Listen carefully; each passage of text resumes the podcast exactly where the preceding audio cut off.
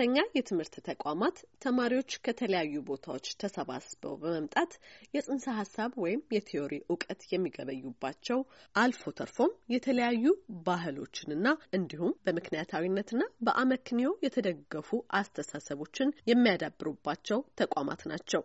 ይሁንና ካለፉት ሶስት ዓመታት ወደዚህ የኢትዮጵያ ዩኒቨርሲቲዎች በአብዛኛው በሚባል ሁኔታ የግጭትና የውጥረት ቀጠናዎች እየሆኑ መጥተዋል። የመብቶችና የዴሞክራሲ እድገት ማዕከል ከወራት በፊት ባወጣው ሪፖርት መሰረት ከ2012 ዓ ም መስከረም ማገባደጃ ጀምሮ በ2012 መጋቢት ወር ላይ በኮቪድ-19 ወረርሽኝ ምክንያት የትምህርት ተቋማት ስራቸውን እስካቆሙበት ጊዜ ድረስ በ28 ዩኒቨርሲቲዎች ውስጥ በተፈጠሩ ግጭቶች የ12 ተማሪዎች ነፍስ ሲጠፋ ከ58 በላይ ተማሪዎች ቀላልና ከባድ የአካል ጉዳት እንደደረሰባቸውና በተለያዩ ጊዜያትም ትምህርት መቋረጡን ይጠቁማል። ከዚህ በተጨማሪም ግጭቶች በነበሩባቸው ተቋማት ውስጥም ግጭትን የመቆጣጠርና አስተዳደራዊ ክፍተቶች መኖራቸውንም ያመላክታል። የሳይንስና ከፍተኛ ትምህርት ሚኒስቴርም በዘንድሮ ዓመት ተማሪዎች ወደ ትምህርት ገበታቸው ሲመለሱ ሊፈጠሩ የሚችሉ የጸጥታ ክፍተቶችን ለመሙላት ከወዲሁ የዩኒቨርሲቲ ጥበቃዎችን ከፌዴራል ፖሊስና ከሰላም ሚኒስቴር ጋር በመቀናጀት ማሰልጠን መጀመሩን ይፋ አድርጓል። የሚኒስቴር መስሪያ ቤቱ የኮሚኒኬሽን ዳይሬክተር የሆኑት አቶ ደቻሳ ጉርሙ ከዚህ ቀደም የግቢ ፖሊሶች ግጭትን የመቆጣጠር እውቀትና ዝግጁነት እንዳልነበራቸው ጠቅሰው የትምህርት ተቋማትን ሰላም ማስጠበቅ በሚል ርዕስ ለሁለት ቀናት እየተሰጠ ያለውን ስልጠና ዓላማ እንዲህ ያብራራሉ። ካምፓስ ፖሊስ ዝም ብሎ እንደ ማንኛውም ተቋም ነው የጥበቃ ስራዎች ይሰሩ የነበሩት። የተለየ ስልጠና የተለየ ብቃትም የሚታይበት አግባብ አልነበረም። የተሻለ ስልጠና ወቅቱ የሚፈልገውን እየተፈጠሩ ያሉ ችግሮችን የሚመጥን ልጆቹ ባህሪ ጋር በተናበበ ሁኔታ አሰልጥኖ በአመለካከትም በተግባርም ብቁ ማድረግ ያስፈልጋልና ይህን እንደገና ደግሞ ብቁ ያልሆኑትንም በእድሜም በተለያየ ምክንያትም በጤና በመለየት ብቁ ደግሞ አሰልጥኖ አብቅቶ የካምፓስ ፖሊስ መያዝ ያለበትን ቅርጽ እንዲያስይዙልን በሀገር አቀፍ ደረጃ ጠና በማስፈለጉ ስልጠና የተዘጋጀ። የሳይንስና ከፍተኛ ትምህርት ሚኒስቴር ከዚህ በዘለለም በግቢ በሮች ላይ የቅኝት ካሜራዎችን ጭምር በመጠቀም እንደሚሰራም አቶ ደቻሳ ይናገራሉ። በተጨማሪም በከፍተኛ የትምህርት ተቋማት ውስጥ የሕግ የበላይነት እንዲከበር ለማድረግ የተጠናከረ የዝግጁነት ስራ ላይም አተኩረናል ይላሉ። ዩኒቨርሲቲዎች አንደኛ በጣም ትልልቅ ተቋማት ናቸው።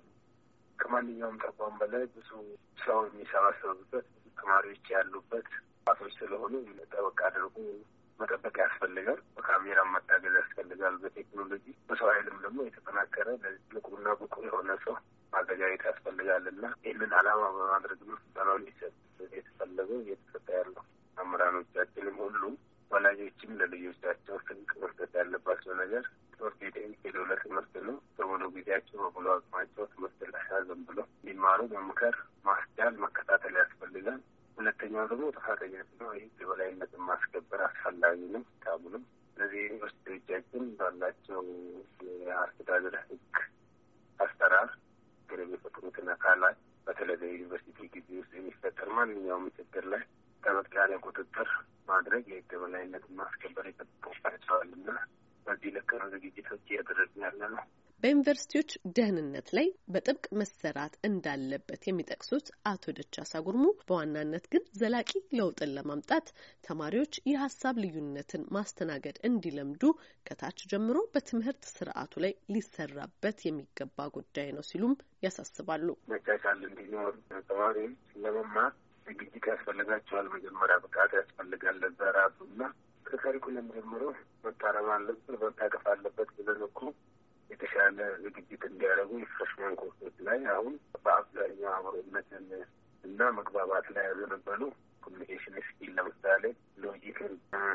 ኢንክሉሲቭነት ተካተው ባህሪ ላይ ብዙ ነገር መስራት መቻል አለብን።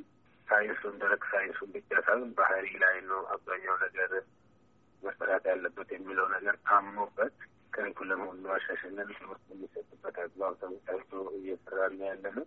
ከዛ ውጪ በምክንያታዊነት ማመን ያለባቸው በዚህ እድሜ የሚጠበቅባቸውን ነገር ነው መስራት ያለባቸው ተማሪ።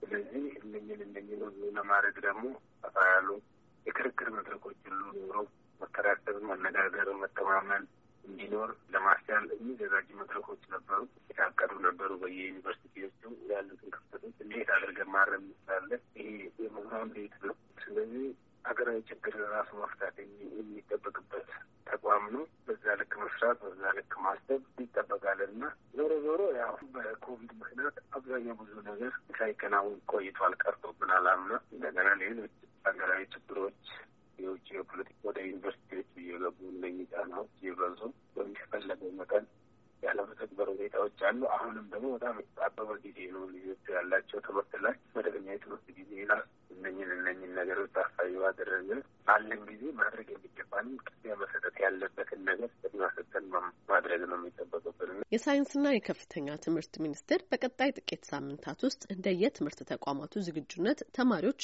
ወደ ትምህርት ገበታቸው እንደሚጠሩ ያስታወቀ ሲሆን ላለፏቸውን ጊዜያቶች እንዲያካክሱም ከጠዋቱ ሁለት ሰዓት ጀምሮ እስከ ምሽት ድረስ የሚቆይ ጥብቅ የሆነ የትምህርት መርሃ ግብር ማሰናዳቱን አስታውቋል።